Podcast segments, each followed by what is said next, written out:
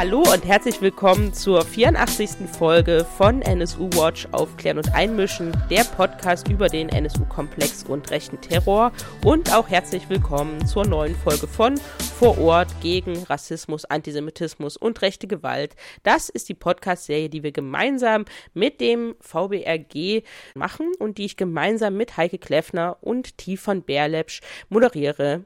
Ich sag erstmal Hallo T und Heike wird dann später in den Gesprächen zu uns stoßen. Hallo liebe Caro, hallo liebe ZuhörerInnen und hallo liebe Heike. Und hallo auch an unsere SpeakerInnen heute. Wir haben uns für heute das Thema tödliche rassistische Polizeigewalt am Beispiel von Berlin und Dortmund erarbeitet und haben dazu folgende SpeakerInnen eingeladen. Biblab Basu von Reach Out Berlin und COP Berlin, wird uns heute über den Fall von Kupa Lunga Medat erzählen. Und Jasmin Degeling, sie ist aktiv im Solidaritätskreis für Mohamed Lamin Drameh, der von der Dortmunder Polizei erschossen wurde. Und Tobias Dingelstein, er lehrt Kriminologie und Strafrecht an der Goethe-Universität Frankfurt am Main. Und mit den dreien schauen wir nach Berlin und nach Dortmund, sprechen darüber, wie die Polizei mit Menschen in psychischen Ausnahmesituationen umgehen oder nicht umgehen sollte und ob die Polizei dazu überhaupt gerufen werden sollte. Und wir sprechen auch darüber, hat sich eigentlich was verändert in den letzten Jahren, wenn es um tödliche Polizeigewalt geht oder stehen wir noch am gleichen Punkt?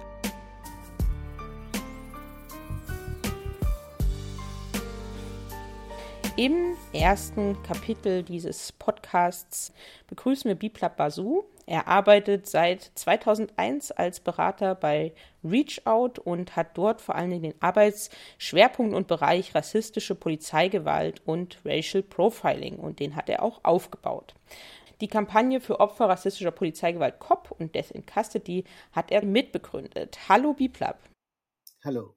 Schön, dass du bei uns im Podcast dabei bist. Wir sprechen jetzt über einen ganz aktuellen Fall von Polizeigewalt. Einige unserer HörerInnen kennen sicherlich die Umstände, weil sie wurden auf Social Media und medial auch veröffentlicht, unter denen Kupa Ilunga Meda Mutombo am 14.09.2022 in einem betreuten Wohnheim in Spandau von der Polizei getötet wurde.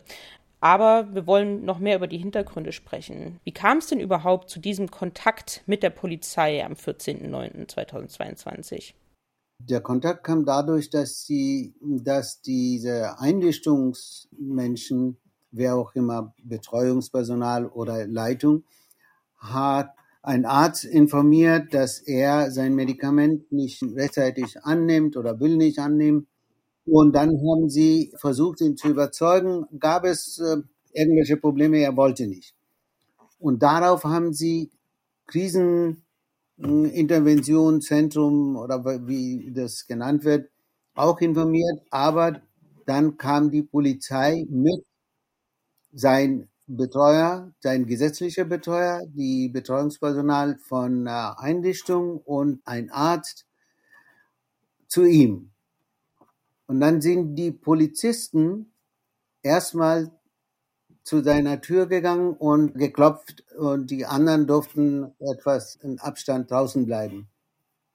Und so sind die, so hat er die Tür aufgemacht und äh, in dem Moment, dass er Polizeimenschen in Uniform gesehen hat, war er in Panik. So wurde uns berichtet und dieser Bericht ist von dem gesetzlichen Betreuer über den Bruder zu uns gelangt.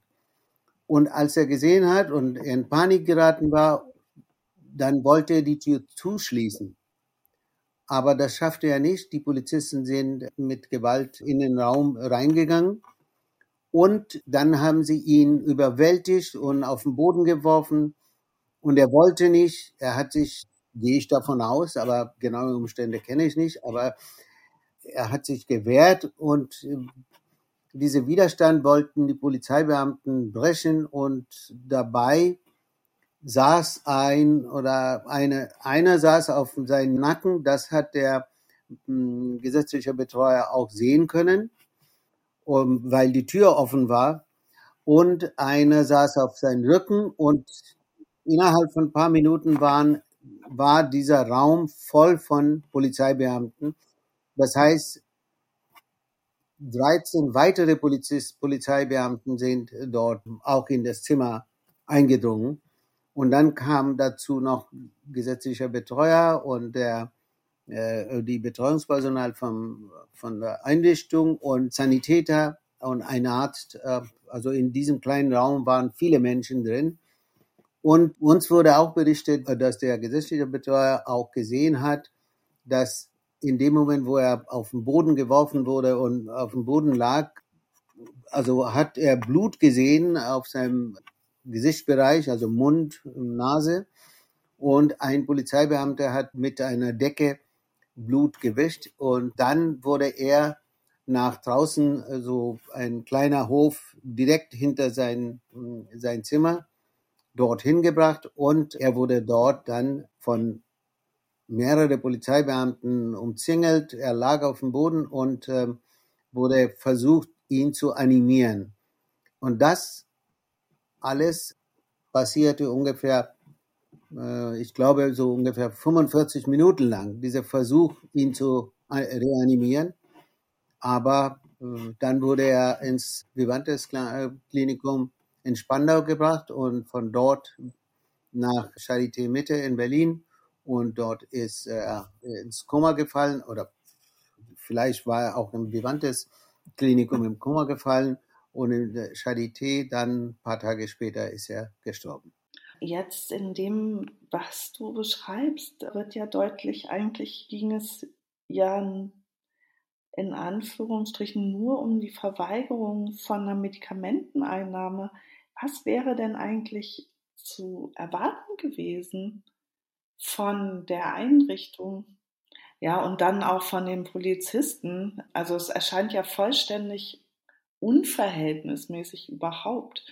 Vollständig, vollständig, ja, unverhältnismäßig und unerklärlich, weil ein Mensch, der Medikamente nicht annehmen will, dafür sind Polizeibeamten nicht nur fehl am Platz, sondern tödlich, sieht man auch.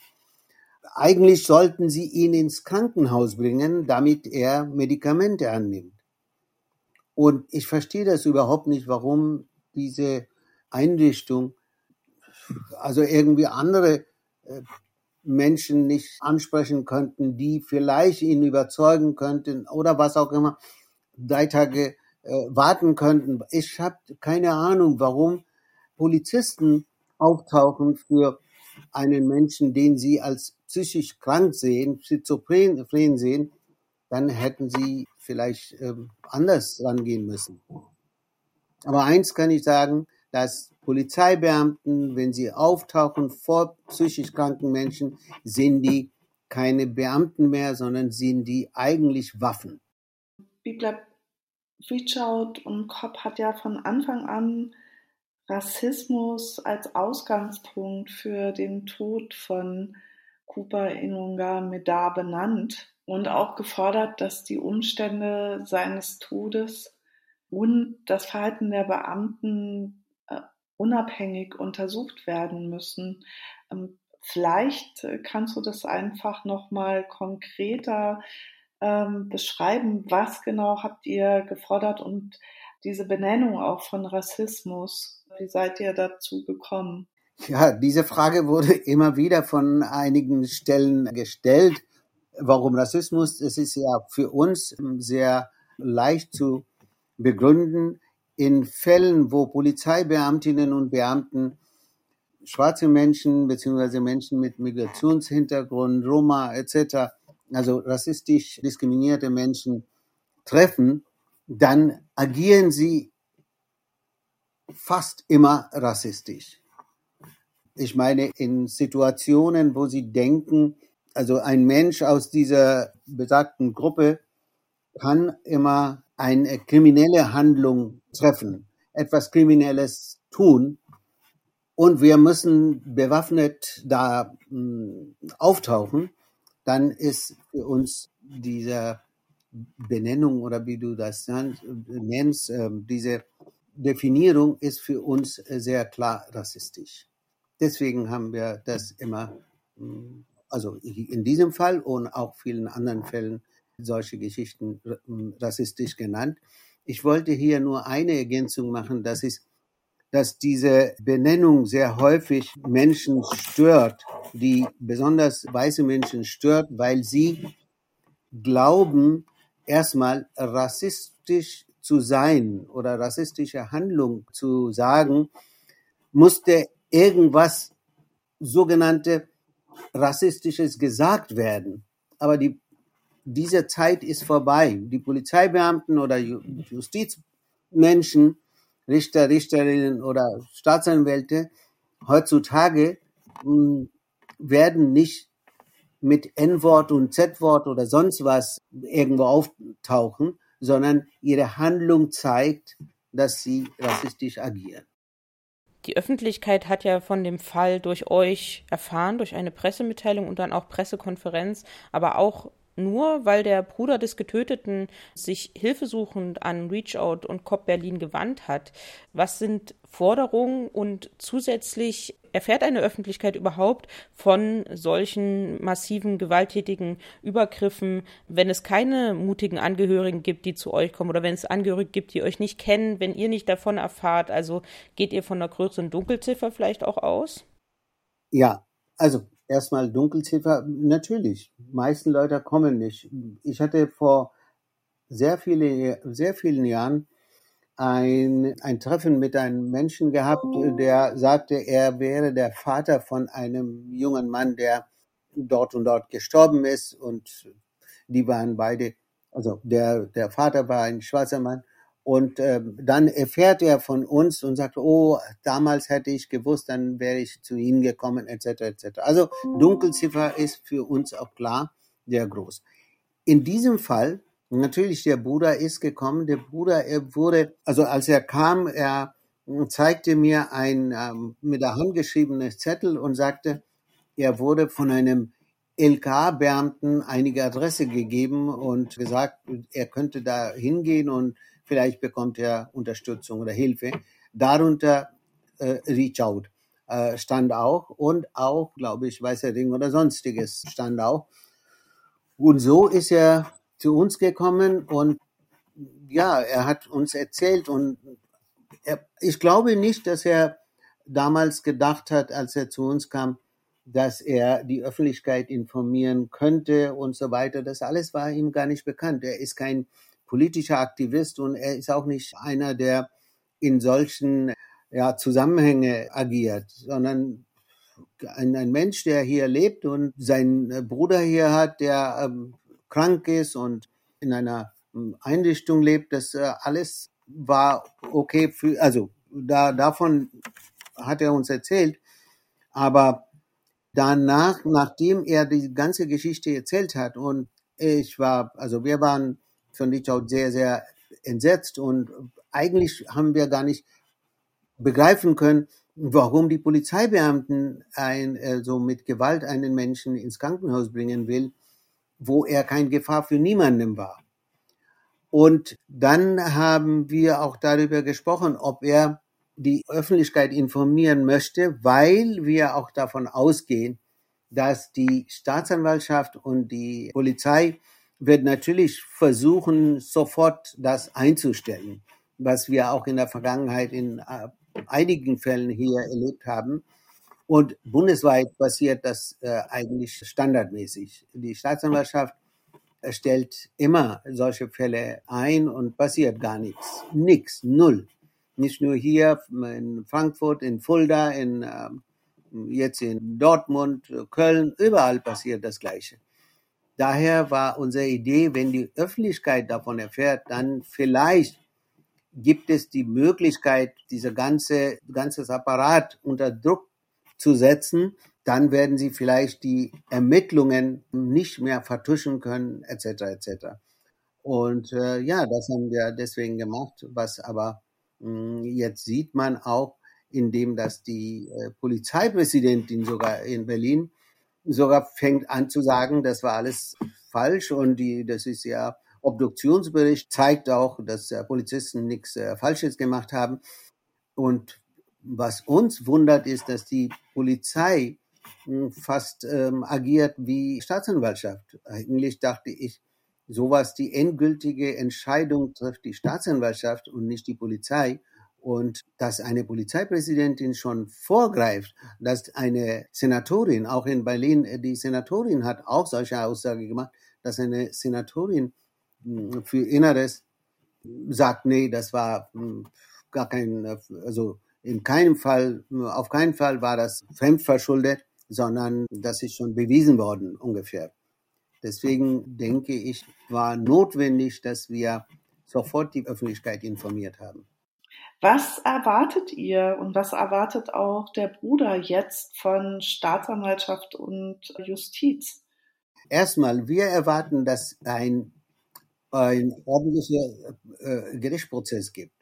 Aus dem Grund, nicht, dass wir sagen, Richter, Richterinnen sind immer sehr neutral und agieren neutral, handeln neutral. Das ist nicht der Grund, sondern wenn ein öffentlicher Prozess stattfindet, bedeutet auch die Öffentlichkeit anwesend sein kann beim Prozessen und auch beobachten können, wie das von verschiedenen Seiten argumentiert werden. Alle die Beweismittel werden in der Öffentlichkeit diskutiert und nicht in der stillen Kammer von Staatsanwaltschaft. Das ist unsere Erwartung und deswegen wollen wir, dass es äh, dass zu einem Gerichtsprozess kommt, zu einer Verhandlung kommt. Das ist eine. Der Bruder möchte natürlich, dass die verantwortlichen Menschen zur Rechenschaft gezogen werden, dass also nicht jetzt sein Bruder hat ein Leben verloren, das ist klar, aber dass er vielleicht nachhinein in Posthum ein Recht bekommt, das für sein, sein Tod also verantwortliche Menschen auch verantworten. Außerdem natürlich der Bruder hat unter, Unterstützung gesucht, beziehungsweise sucht immer noch für die Kosten. Es ist ja auch ziemlich enorme Kosten entstanden für die, für Begräbnis, für, für ähm, alles. Bestattungsinstitut bis zum Grab und, und so weiter und so fort. Wir werden uns sehr freuen, wenn die Menschen dann auch ein bisschen dazu beitragen können, dass der Bruder nicht alleine sitzt auf äh, diese enorme Kosten. Für alle, die spenden wollen, wir veröffentlichen das Spendenkonto selbstverständlich mit dem Podcast.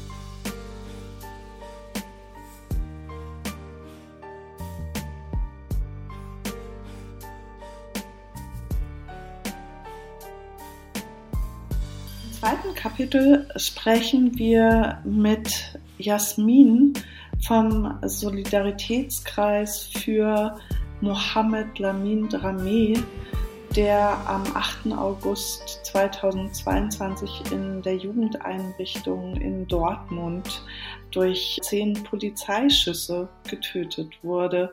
Hallo Jasmin. Hallo und danke für die Einladung. Jasmin, wie kam es überhaupt dazu, dass der 16-jährige Mohammed Lamin Drameh am 8. August Opfer eines tödlichen Polizeieinsatzes geworden ist. Ja, um das zu verstehen, finde ich es sehr wichtig, die Geschichte von Mohammed ein bisschen zu kennen, zumindest die Fluchtgeschichte. Mohammed ist ähm, ab 2019 aus dem Senegal äh, geflüchtet, erst über das Mittelmeer nach Europa, über Spanien, Frankreich und kam dann erst im April diesen Jahres nach Deutschland. So war er überhaupt erst vier Monate in Deutschland, zunächst nach Rheinland-Pfalz in ein Erstaufnahmelager und dort haben sie ihn dann gefragt, wo er hin will. Und Mohammed soll dann gesagt haben, weil er Fußballfan ist, wie viele, ja, BVB-Fan, dass er nach Dortmund möchte. Und dann hat man entschieden, das ist offenbar so üblich, habe ich gelernt, dann hat man ihn einfach allein in den Zug gesetzt. Ja, und er kam quasi ungefähr eine Woche vor, vorher überhaupt erst nach Dortmund. Also Mohammed war komplett neu in Dortmund, in der Nordstadt, kannte hier niemanden. Es ist aber schon ähm, in diesem Umfeld, in dem er in Deutschland angekommen ist, aufgefallen, dass er, dass die Flucht Spuren hinterlassen hat und dass er psychische Probleme hat, traumatisiert ist und man hat ihm dann aber nicht geholfen, sondern eben nach in die Nordstadt geschickt und dann gab es einen Platz wird, werden, glaube ich, einfach die, die sozialen Träger gefragt, wo ist irgendwo ein Platz frei. Und so kam er mehr oder weniger zufällig, wenn man so will, in diese katholische Jugendhilfeeinrichtung in der Dortmunder Nordstadt, in der er dann nur wenige Tage später getötet wurde. Zwei Tage vor diesem tödlichen Polizeieinsatz ist Mohammed in einer Dortmunder Psychiatrie gewesen, äh, weil es ihm so schlecht ging. Aber man hat ihn dort nicht aufgenommen. Auch das ist Alltag. Ja, es passiert andauernd. Niemand hat ihm geholfen. Sie haben ihn, es heißt wieder entlassen. Oder im Grunde muss man sagen, abgewiesen, ja. Das ist das, was wichtig ist, um die Bedingungen zu verstehen. Das ist, ähm, das ist die Geschichte von Mohammed und das ist gleichzeitig die Geschichte tausender anderer Menschen, insbesondere die im Dortmunder Norden ankommen, was einfach ein Stadtteil ist, der stark von Migration und von auch von Fluchtgeschichten geprägt ist. An diesem 8. August ist es dann am späten Nachmittag so gewesen, dass die Jugendhilfeeinrichtung die Polizei gerufen hat, weil sie, weil Mohammed sich, also es ist so eine, das gehört zu einer Kirchen, zu einer Kirche und hat einen, einen Hof und das mitten im Wohnviertel, mitten in unserem Viertel, auch überhaupt nicht weit von der Polizei entfernt. Und, und dieser Hof hat quasi so Zaun und ist auch nicht ist sichtgeschützt. Der Zaun ist sichtgeschützt. Und er, Mohammed, ist in diesen Hof mit, mit einem Küchenmesser, das er aus der Einrichtung äh, hatte, gegangen und hat sich das Messer an den Bauch gehalten, also hat suizidale Absichten. Und dann haben sie die Polizei gerufen und inzwischen weiß man, dass wenige Minuten später im Grunde ist er tot gewesen. Also die Nordwache ist dann angerückt mit zwölf Personen mit massivem Aufgebot, haben den Hof umstellt. Sie wussten aus dem Notruf, welche Sprache Mohammed spricht und sie, sie hatten quasi keine gemeinsame Sprache. Sie haben ihn vielleicht kurz angesprochen, aber es ist überhaupt nicht zu einer Kontaktaufnahme gekommen. Dann ist sofort gepfeffert worden, massiv. Und im Grunde unmittelbar danach ist zweimal der Taser ausgelöst worden und unmittelbar danach mit, der Maschinen, mit Maschinenpistolen durch den Zaun geschossen worden und äh, sechs Schüsse haben Mohammed getroffen. Und es ist nachweislich keine Gefahr für andere durch ihn ausgegangen. Das sind die Umstände dieses, töd dieses tödlichen Polizeieinsatzes. Und auch hier wieder direkt die Frage natürlich, was wäre denn eigentlich zu erwarten gewesen? Also auch hier liegt ja total auf der Hand, dass das niemals hätte sein müssen? Das ist eine, ich finde, das ist eine schwierige Frage. Und ich finde es wichtig, also ich bin selber keine Sozialarbeiterin. Ich arbeite mit vielen SozialarbeiterInnen zusammen, viele aus der Nordstadt ganz unterschiedliche Erfahrungen haben. Und ich weiß, dass sehr viele Menschen hier wirklich versuchen, den besten Job zu machen, aber sie haben, machen eigentlich unmögliche Arbeit, weil sie die Strukturen und die Bedingungen ihre Arbeit einfach entsetzlich und unhaltbar sind. Und ich glaube, diese Jugendhilfeeinrichtung hatte einfach gar keine andere Möglichkeit, weil sie niemanden anders rufen können als die Polizei. Es gibt, es gibt keine andere Möglichkeit, es gibt keine Alternative. Und ich kann schlecht beurteilen, welche Möglichkeiten sie gehabt hätten, anders in sozusagen Kontakt mit Mohammed zu treten. Die Vermutung ist, dass auch niemand mit ihnen eine Sprache geteilt hat.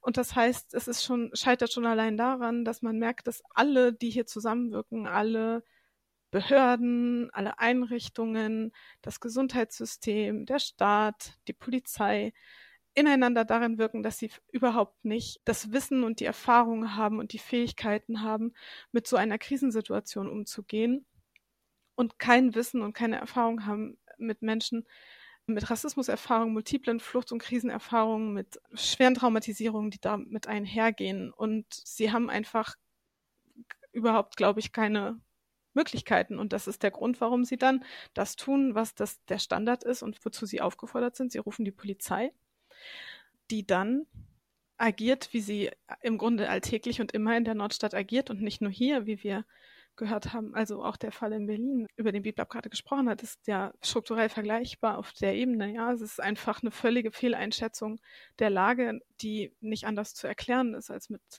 mit Rassismus und Diskriminierung.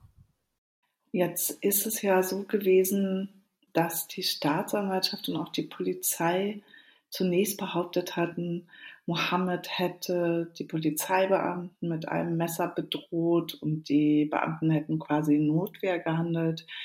Sie haben auch behauptet, Mohammed hätte unter Drogen gestanden. Und inzwischen ist ja ein ganz anderer Tatablauf bekannt geworden.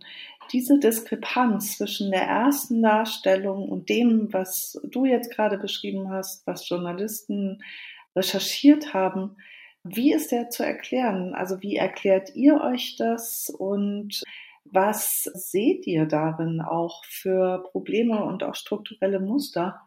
Also seit eigentlich jetzt im Grunde knapp drei Monaten halten eigentlich die Ermittlungen an. Ja, das Notwehrnarrativ, das die Dortmunder Polizei selbstverständlich als allererstes genannt hat und dem das Innenministerium in NRW gefolgt ist, ist immer mehr in sich zusammengefallen bis, und es hat total viel politischen Druck erzeugt auch so, dass selbst Staatsanwaltschaft Dortmund und, und Innenministerium, Innenminister Reul davon sozusagen zurücktreten und irgendwie anerkennen, dass es äh, Ermittlungsbedarf gibt, Aufklärungsbedarf gibt.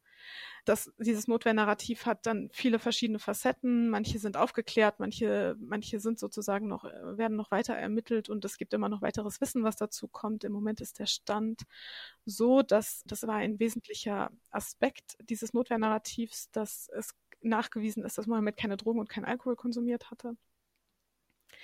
Es ist sehr wahrscheinlich auszuschließen, dass er sich auf die Einsatzbeamtin zubewegt hat, sodass keine Bedrohung durch ihn ausgegangen ist. Und es ist durch so eine Rekonstruktion einer Timeline, die möglich war, weil der Notruf, der aus der Jugendhilfeeinrichtung ab gegen, ähm, die haben das Telefon nicht aufgelegt, sodass sie sozusagen, es gibt dann sozusagen eine Art akustisches Protokoll des Einsatzes und daraus war es möglich, so eine Timeline zu rekonstruieren. Und die zeigt, dass der Einsatz überhaupt nur ganz wenige Minuten gedauert hat. Und man kann einfach hören, dass zwischen dem Taser und der, dem Abfeuern der Maschinenpistole so wenig Zeit vergangen ist. Und dass überhaupt auch die Kontaktaufnahme nur ganz, ganz kurz versucht wurde, sodass einfach klar ist, dass das dokumentiert ist, dass es keine Handlungen gegeben hat, die dem Schutz des Lebens Mohammeds gegolten hätten, sondern nur Handlungen, die auf einer ähm, völligen Fehleinschätzung der Lage und einer rassistischen Zuschreibung als Bedrohung beruhen. Und, und ein Punkt ist auch, dass aufgrund dieses öffentlichen Drucks die Staatsanwaltschaft angewiesen hat, Ermittlungen gegen die Einsatzbeamtin zu führen und deren Mobiltelefone als Beweismittel sichergestellt hat, weil sie davon ausgehen oder es zumindest begründeten Verdacht gibt, dass die sich abgesprochen haben in dem in der in dem ersten sozusagen Polizeibericht und in diesem Narrativ. Also das ist aber auch noch quasi Teil der Ermittlungen. Welche Konsequenzen hat der Tod von Mohammed für seine Familie und was fordert die Familie jetzt? Ja, Verzweiflung und Trauer trifft Mohammeds Familie. Für Mohammeds Brüder wäre es sehr wichtig, äh, nach Dortmund zu reisen, zum dem Ort zu reisen, an dem Mohammed gestorben ist, weil sie nur so trauern können. Und es ist natürlich nicht sicher, dass das überhaupt geht, weil es schwierig ist, ein Visum zu bekommen. Das Visum wäre auch wichtig, um die wichtigste Konsequenz für die Familie nämlich ein Nebenklageverfahren ähm, anzustrengen. Also es ist ein Nebenklageverfahren eröffnet, also aufgenommen worden. Und es ist sozusagen sehr wichtig für sie natürlich für, für Aufklärung und für Gerechtigkeit äh, zu kämpfen. Und das ist sozusagen deswegen doppelt schwierig, weil eine Konsequenz ist, dass sie eine, eine große finanzielle Notlage haben durch die Flucht schon Mohammeds, durch die Beerdigung, die mit hohen Kosten verbunden ist. Sie haben es erreicht, dass Mohammed in Senegal beerdigt werden konnte. Und auch natürlich ein Verfahren und die Reisen, die damit hoffentlich verbunden werden, verschärfen diese finanzielle Notlage. Genau, deswegen ist es auch für uns total wichtig, dass es eine Spendenkampagne gibt, die, die ihr verlinken könnt. Was die HörerInnen ja auch tun können, ist am 19.11. zu der bundesweiten Demonstration zu kommen. Der Tod von Mohammed ist ja leider kein Einzelfall und vor allen Dingen auch kein Einzelfall in Nordrhein-Westfalen. Ihr mobilisiert zu der bundesweiten Demo. Magst du dazu etwas sagen? Genau, ich glaube, es ist einfach ein Wendepunkt auch erreicht, jetzt hier lokal in Dortmund in der Nordstadt, was ein Stadtteil ist, in dem Rassismus äh, durch die Polizei eine sehr konkrete Alltagserfahrung für äh, einen großen Teil der Bevölkerung bedeutet. Zu Recht vertrauen die Menschen hier nicht auf Sicherheit oder Schutz durch die Polizei. Die Nordwache ist im lokalen Krankenhaus bekannt für gewalttätige Übergriffe. Die haben regelmäßig mit schweren Körperverletzungen zu tun es ist schon vor einer Woche wieder zu dem Tod eines Menschen im Polizeigewahrsam gekommen. Der ist am Einsatz des Tasers gestorben. Es gibt immer wieder Berichte, die dann auch öffentlich werden von Fällen massiver Polizeigewalt hier, die im Zusammenhang stehen zu Strukturen, die bundesweit gelten.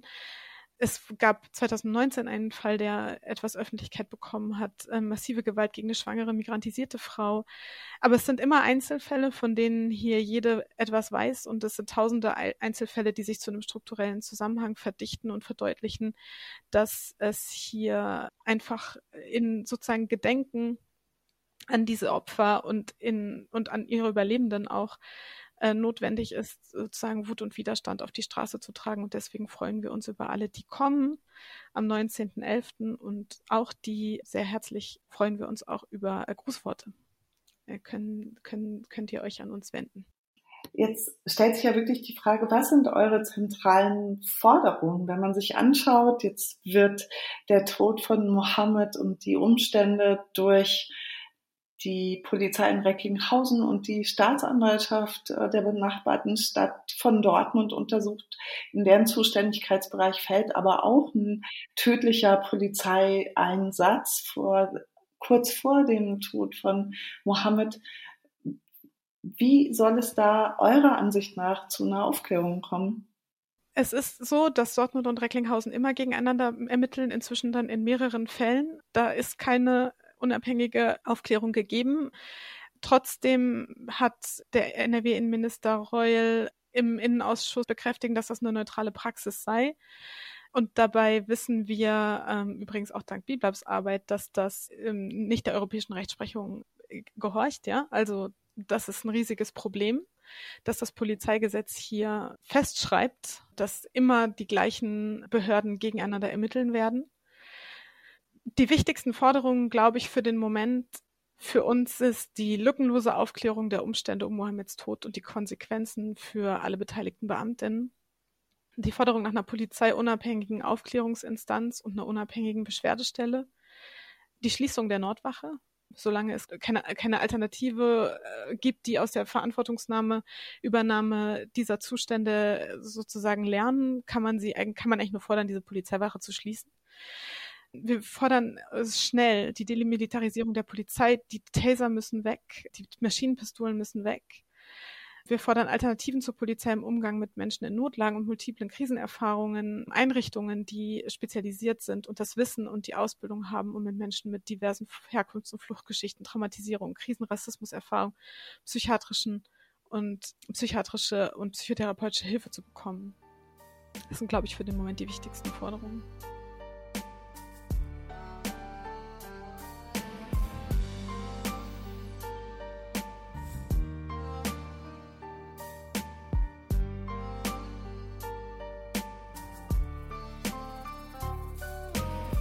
Im dritten Kapitel wollen wir mit euch, Biklab und Jasmin und mit Tobias Singenstein, der als Kriminologe und Professor für Strafrecht an der Uni in Frankfurt und davor an der Ruhr-Universität in Bochum unter anderem zu extralegaler Polizeigewalt geforscht und gearbeitet hat, darüber sprechen, welche Muster in den vielen Fällen rassistischer Polizeigewalt und auch tödlicher rassistischer Polizeigewalt erkennbar sind.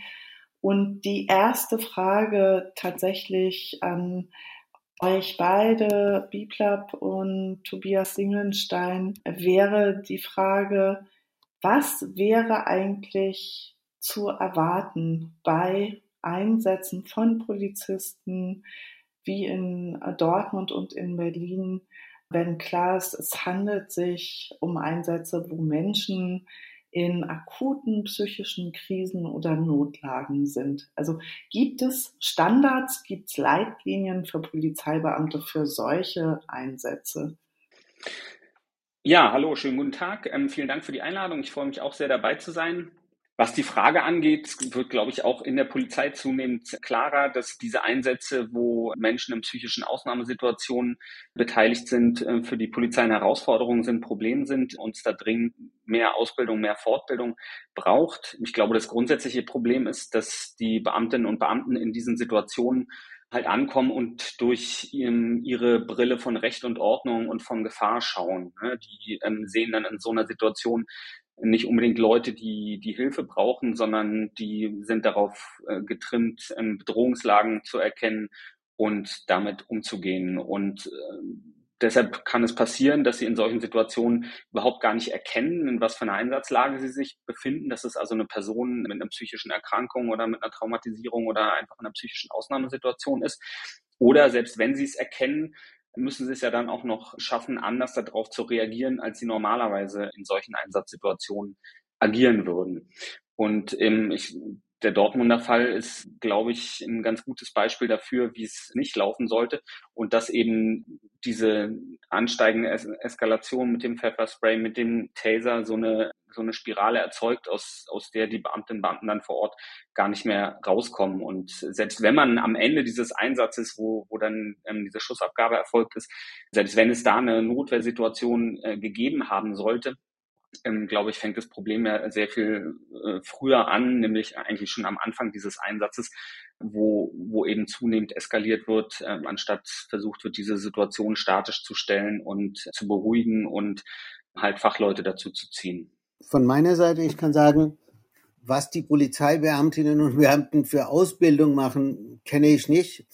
Nur ich kann sagen, egal welche Ausbildungsprogramm, Curriculum Sie haben, mindestens Sie sind komplett fehl am Platz für solche Einsätze. Man kann nicht psychisch kranken Menschen oder Menschen mit psychischer Beeinträchtigung mit Waffen konfrontieren. Dafür sind sie nicht ausgebildet. Deswegen, die sind vollkommen fehl am Platz. Und zum anderen kann ich sagen, dass dieses System, das ganze System muss so gestellt, so gestaltet werden, dass in keinem Fall Krisenzentren, wenn sie angerufen werden, dann sofort hinterher kommt die Polizei da mit dazu.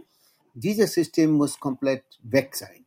Das heißt, es muss für solche Krisen ausgebildete Menschen sein, nur die und kein anderer, so wie Sozialarbeit aber unser Problem ist in der jetzigen Gesellschaft seit einigen, Jahr, einigen Jahren herrscht eine Meinung, dass Polizei kann alles machen. Polizei kann in die Schule gehen, so Halbarbeit von Pädagogen übernehmen. Polizei kann Sozialarbeiter äh, ersetzen. Polizei kann auch Psychologenarbeit übernehmen.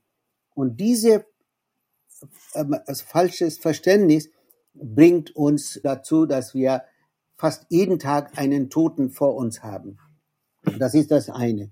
Und das andere, was ich betonen möchte, ist, solange auch das System von Staatsanwaltschaft in Deutschland nicht komplett geändert wird, diese Abhängigkeit zwischen Polizei und Staatsanwaltschaft macht das Ganze zu einer Gruppe von Straftäter, die einander unterstützen ja, also im Anführungszeichen sage ich, Polizeibeamten tut, tun etwas und dann kommt die Staatsanwaltschaft mit schützender Hand. Und das sollte aufhören. Besonders musste eigentlich in Deutschland ein System geben, dass wenn jemand gestorben ist durch einen Polizeieinsatz, egal ob sie getötet haben oder ob zufällig gestorben ist, musste das unbedingt vor dem Gericht gestellt werden. Und die Staatsanwaltschaft in solchen Fällen müssen das Recht nicht haben, äh, zu entscheiden, ob sie zur Anklage bringen oder nicht. Und deswegen denke ich, das System ist rotten. Es ist ein faules System und das musste geändert werden. Und in diesem faulen System agieren die zwei Banden. Eine ist die Bande der Polizei, andere ist die Bande der Staatsanwaltschaft. Und deswegen überall sehen wir, nicht nur in Dortmund und Berlin, also Dortmunder Geschichte ist wirklich so unglaublich, ein junger Mann in dieser Weise zu richtig, also hinrichten. Aber Dortmund oder Berlin oder sonst wo sehen wir immer wieder das System, dass die Polizeibeamten Menschen umbringen und dann frei wegkommen. Und das subsumiert dann auch deren Selbstwertgefühl, dass sie alles richtig tun und niemand kann sie anfassen. Dieses Gefühl unterstützt sie auch noch in der Zukunft, Menschen weiterhin so zu behandeln und umzubringen vielleicht. Ich würde das gerne unterstreichen. Also ich glaube auch, dass in diesen Einsätzen äh, grundsätzlich die Polizei äh, eigentlich keine gute Option ist und keine Institution ist, die da gut Hilfe leisten kann. Und ich glaube, das wird man auch schlecht ändern können. Ne? Man kann jetzt natürlich immer sagen, mehr Ausbildung, mehr Fortbildung und die, die müssen halt mehr wissen. Aber selbst wenn man die jetzt noch zwei Wochen mehr in diesen Fragestellungen ausbildet, man, man wird sie halt nicht zu ausgebildeten Fachleuten, zu Psychologen, zu PsychiaterInnen machen können. Und deshalb wird es immer so sein, dass, dass sie durch diese Brille von Recht und Ordnung und von Gefahr und Bedrohung auf solche Situationen gucken. Und deshalb würde ich auch sagen, wenn es irgendwie geht, sollte man eine andere Institution schaffen, die zu solchen Einsätzen gehen kann. Und ich glaube, da, da muss man sich dann aber auch, ähm, oder muss die Gesellschaft insgesamt sich so ein bisschen an die eigene Nase fassen, weil unter, also teilweise auch die Polizei gar nicht so glücklich damit ist, dass sie in diesen Einsätzen immer am Start sein müssen. Und muss man, glaube ich, schon auch konstatieren, dass in der Gesellschaft selber es einfach nicht genug Instanzen ähm, für, für Sozialarbeit, für Betreuung gibt, um, um das abzufedern ne, und um solche Probleme anzugehen und zu lösen. Und deshalb entsteht dann so ein Automatismus, dass wenn so eine akute Situation eintritt, dann wird halt die Polizei gerufen, weil die Leute sich gar nicht mehr anders zu helfen wissen. Und ich glaube, diesen Automatismus, den muss man wegkriegen. Und dafür bedarf es aber eigentlich anderer Institutionen, die schon früher eingreifen auch. Wenn jetzt zum Beispiel BetreuerInnen oder ErsthelferInnen Augenzeugin werden von rassistischer Polizeigewalt und auch tödlicher Polizeigewalt. An wen können die sich wenden? Ist eine gute Frage, ist, finde ich, eine Frage, die nicht ganz einfach zu beantworten ist. Ne? Es gibt, gibt natürlich NGOs, Opferberatungsstellen, also Organisationen wie COP zum Beispiel, wo man sich gut hinwenden kann. Die gibt's nicht überall. Es, es gibt RechtsanwältInnen, an, an die man sich wenden kann. Äh, gibt auch ähm, Anwältinnen Anwälte, die sich schon häufiger mit solchen Fällen auseinandergesetzt haben. Und in manchen Bundesländern gibt es auch unabhängige Polizeibeauftragte, deren Zuständigkeiten sind zwar in Deutschland sehr begrenzt, aber es sind zumindest erstmal Anlaufstellen, an die man sich wenden kann. Äh, die Praxis ist in verschiedenen Bundesländern sehr unterschiedlich. Deshalb muss man auch ein bisschen gucken, in welchem Bundesland ist man und wie ist, wie ist diese Beschwerdestelle oder diese unabhängige Polizeibeauftragte dort ausgestattet. Aber es ist auf jeden Fall auch eine Option, wo man hingehen kann. Also äh, ja, ich äh, stimme komplett zu und wollte ich nur ergänzen, dass wenn Augenzeugen sich irgendwo melden wollen und versuchen, ihre Version der Geschichte zu präsentieren. Das Problem bleibt trotzdem, für wen präsentieren Sie diese, diese Geschichte? Für die Öffentlichkeit? Ja, okay.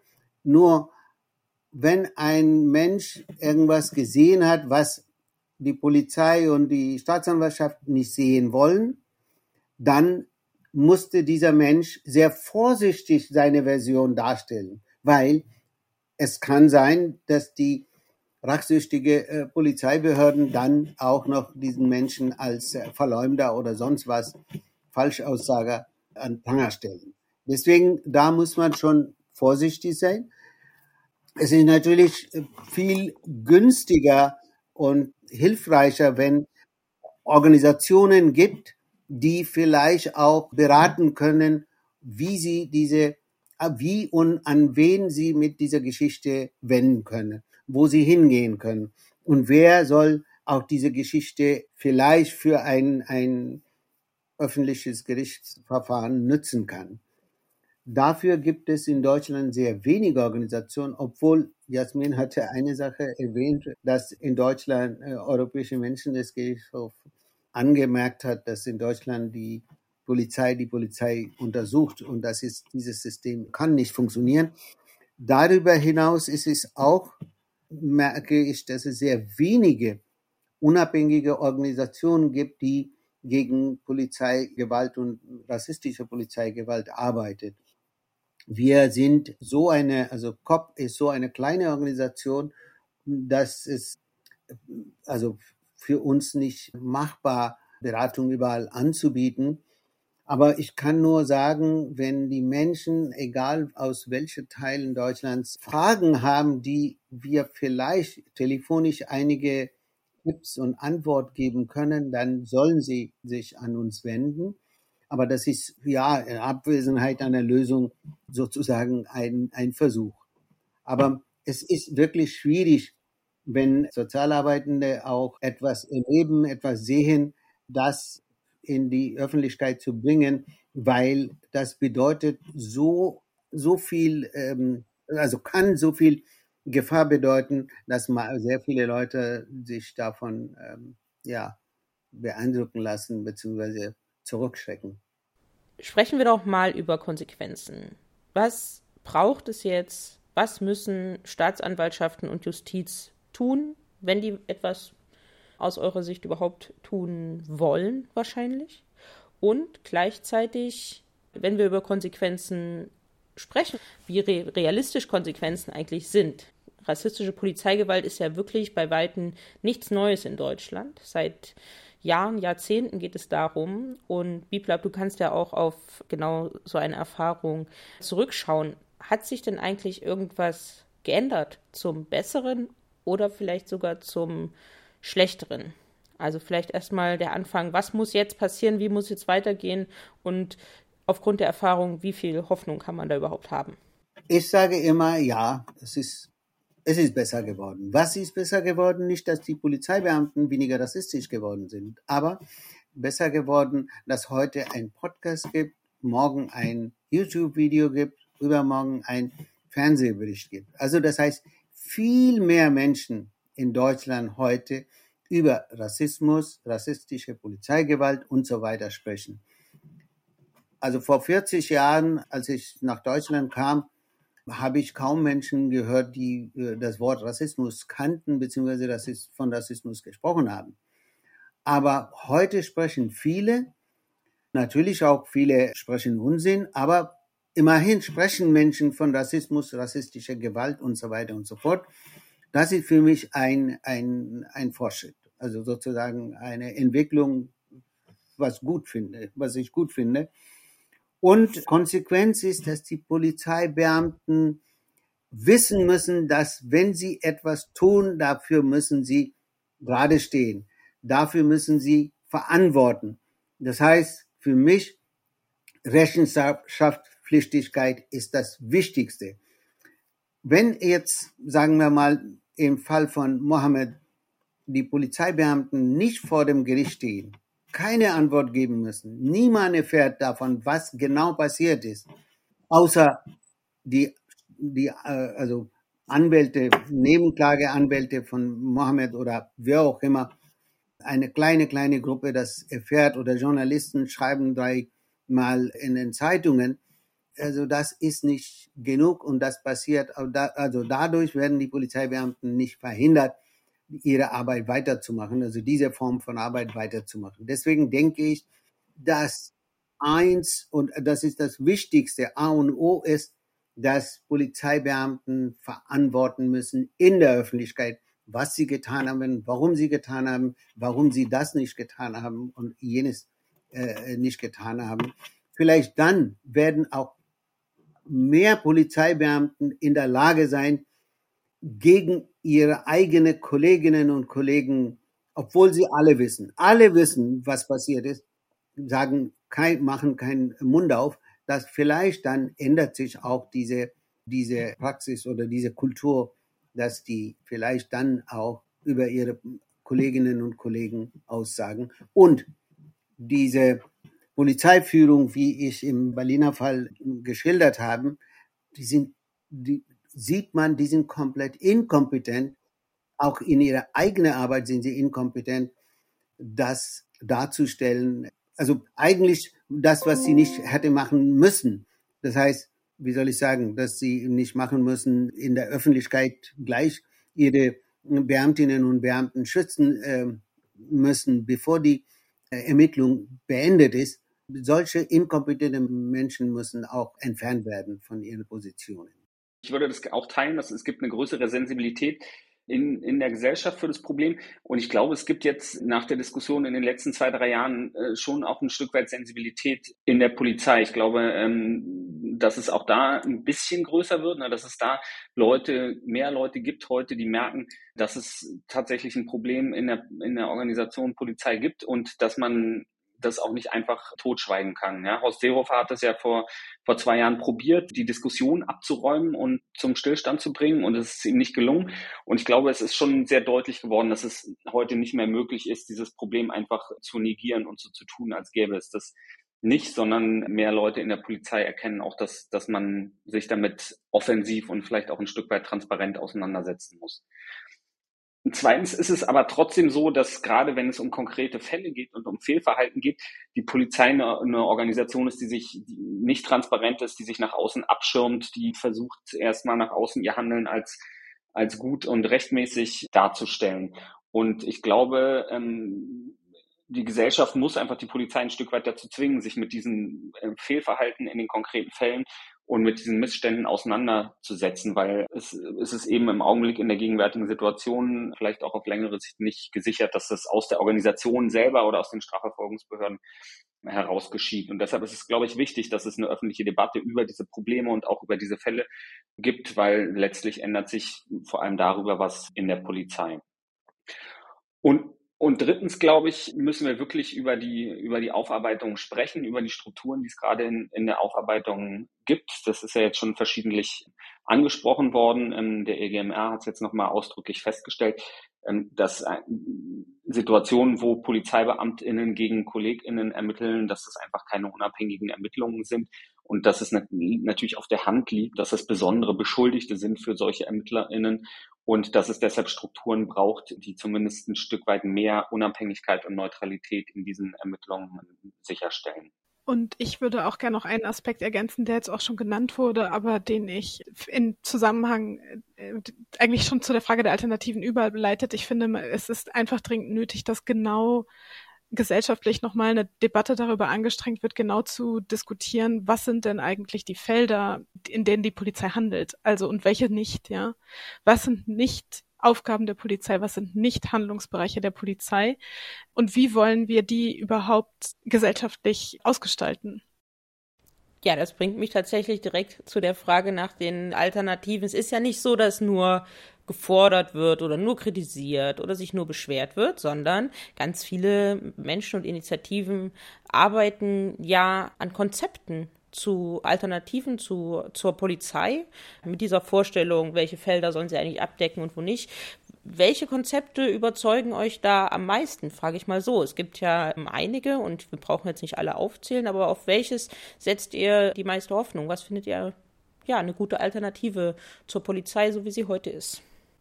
Ich glaube, diese Debatte ist total am Anfang und sie ist an unterschiedlichen Orten sehr unterschiedlich geführt. Also ich würde sagen, in Dortmund ist der Punkt erreicht, wo jetzt man überhaupt eine abolitionistische Debatte überhaupt anstrengen kann. Und das ist das, was wir machen.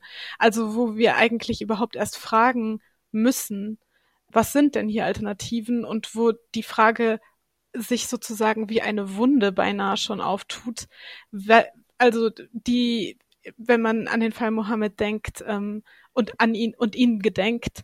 Was wäre denn die Struktur, die wir bräuchten, damit wir jemanden anderes rufen können als die Polizei in diesem Fall, der nun mal hier alltäglich immer wieder sich immer wieder alltäglich ereignet. Und genau, ich glaube, die dringendste Frage für uns hier ist, wie können wir dafür Sorge tragen, dass wir eine alternative Struktur aufbauen aus dem Umfeld der SozialarbeiterInnen und der medizinischen, ähm, des, der medizinischen ähm, Einrichtungen, die zuständig ist und gut ausgebildet ist für diese Krisensituationen. Ja, in eine, in eine ähnliche Richtung würde ich das, glaube ich, auch sehen. Ne? Ich, ähm, ich glaube, es gibt jetzt nicht das fertige Konzept oder so, wo man jetzt sagen kann, da ich, ich finde das am besten ähm, oder ich finde das am besten, sondern das ist ja so eine komplexe vielschichtige, schwierige Frage und ein, eigentlich ein langfristiger Prozess, in den man da eintreten würde. Und ich glaube, da muss man sich so ein bisschen tastend nähern. Und die, die wichtigste Frage auch aus meiner Sicht hat, hat Jasmin eigentlich schon gestellt, nämlich, dass wir als Gesellschaft eigentlich darüber reden müssen, was sind denn Situationen, wo, wo man jetzt Polizei jedenfalls kurzfristig nicht hinwegdenken kann und was sind aber auch Situationen oder soziale Kontexte, wo es eigentlich andere Lösungen auch relativ einfach gibt, die man eben halt organisieren und schaffen müsste und was für was für andere Institutionen könnten das sein? Und ich glaube, darüber müssen wir als Gesellschaft reden und gucken, wo wir dann sagen können, okay, da brauchen wir weniger oder keine Polizei. Da können wir es reduzieren und das eben anderen Leuten in die Hand geben. Ja, für mich kann ich natürlich alles unterstreichen, was Jasmin und äh, Tobias gesagt haben. Ich persönlich beschäftige mich, außer dass ich vielleicht einige Abhandlungen und Bücher lese über Abolitionism nicht. Das muss ich äh, gestehen, weil ich denke, das ist zwar Himmelschreien oder was auch immer man auf Deutsch sagt, diese, all diese Geschichten, trotzdem glaube ich, für mich jetzt momentan der Kampf ist, äh, liegt daran, dass ich immer wieder versuche, eine Atmosphäre zu schaffen, wo die Polizeibeamten ständig für ihre Schandtaten verantworten müssen. Also Rechenschaftspflichtigkeit ist für mich das Wichtigste momentan. Und vielleicht könnte äh, in einem anderen Bereich jetzt diese Sozialarbeitende und äh, etc. kann ich nur sagen, mein Wunsch wäre, dass Krisenzentren, egal wo in Deutschland, Krisenzentren müssen, also die Polizei müssen sie nicht verfolgen. Ich sehe das als Verfolgung. Krisenzentren, egal ob das psychisch Kranke und sonstige, werden immer von Polizei begleitet. Das muss aufhören. Dafür musste äh, der Staat entsprechende Mittel zur Verfügung stellen, dass Menschen äh, also geschult werden, Menschen ausgebildet werden und wenn eine Krisensituation entsteht, dann kommen sie, diese Gruppe. Das muss, ähm, müssen wir da, äh, das fordern und müssen wir dafür alles tun, damit die Polizei überhaupt nicht die Aufgaben, die eigentlich komplett woanders liegen, gerufen wird. Dies ist, das sind die inkompetenteste Behörden, die überhaupt auftauchen. Deswegen würde ich mich freuen, dass, dass die solche Geschichten ich nie Polizeibeamten sehen würde.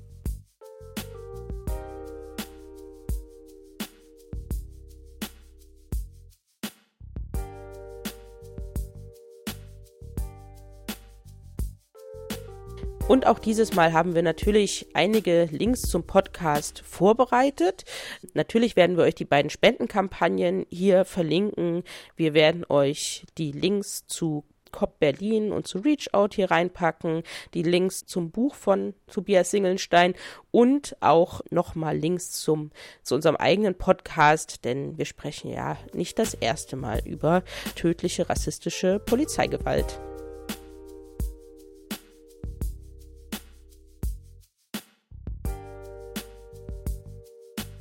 Auf die nächste Folge von vor Ort werdet ihr nicht lange warten müssen, denn wir bereiten bereits für nächste Woche eine Sonderfolge vor. Genau. In der nächsten Folge geht es um den wichtigen, dringend notwendigen Paradigmenwechsel im Kampf gegen die neue Welle rechter, rassistischer Gewalt. Und diese Folge gibt es direkt schon nächste Woche, weil das wird eine Sonderfolge sein. Und bis dahin findet ihr uns im Netz nsu-watch.info, verband-brg.de. Auf Twitter und auf Instagram sind wir at nsuwatch und at rechte-gewalt. Und wir sind auch bei Facebook zu finden. Dann hören wir uns nächste Woche wieder. T. Bis dahin. Vielen Dank fürs Zuhören, liebe alle. Tschüss.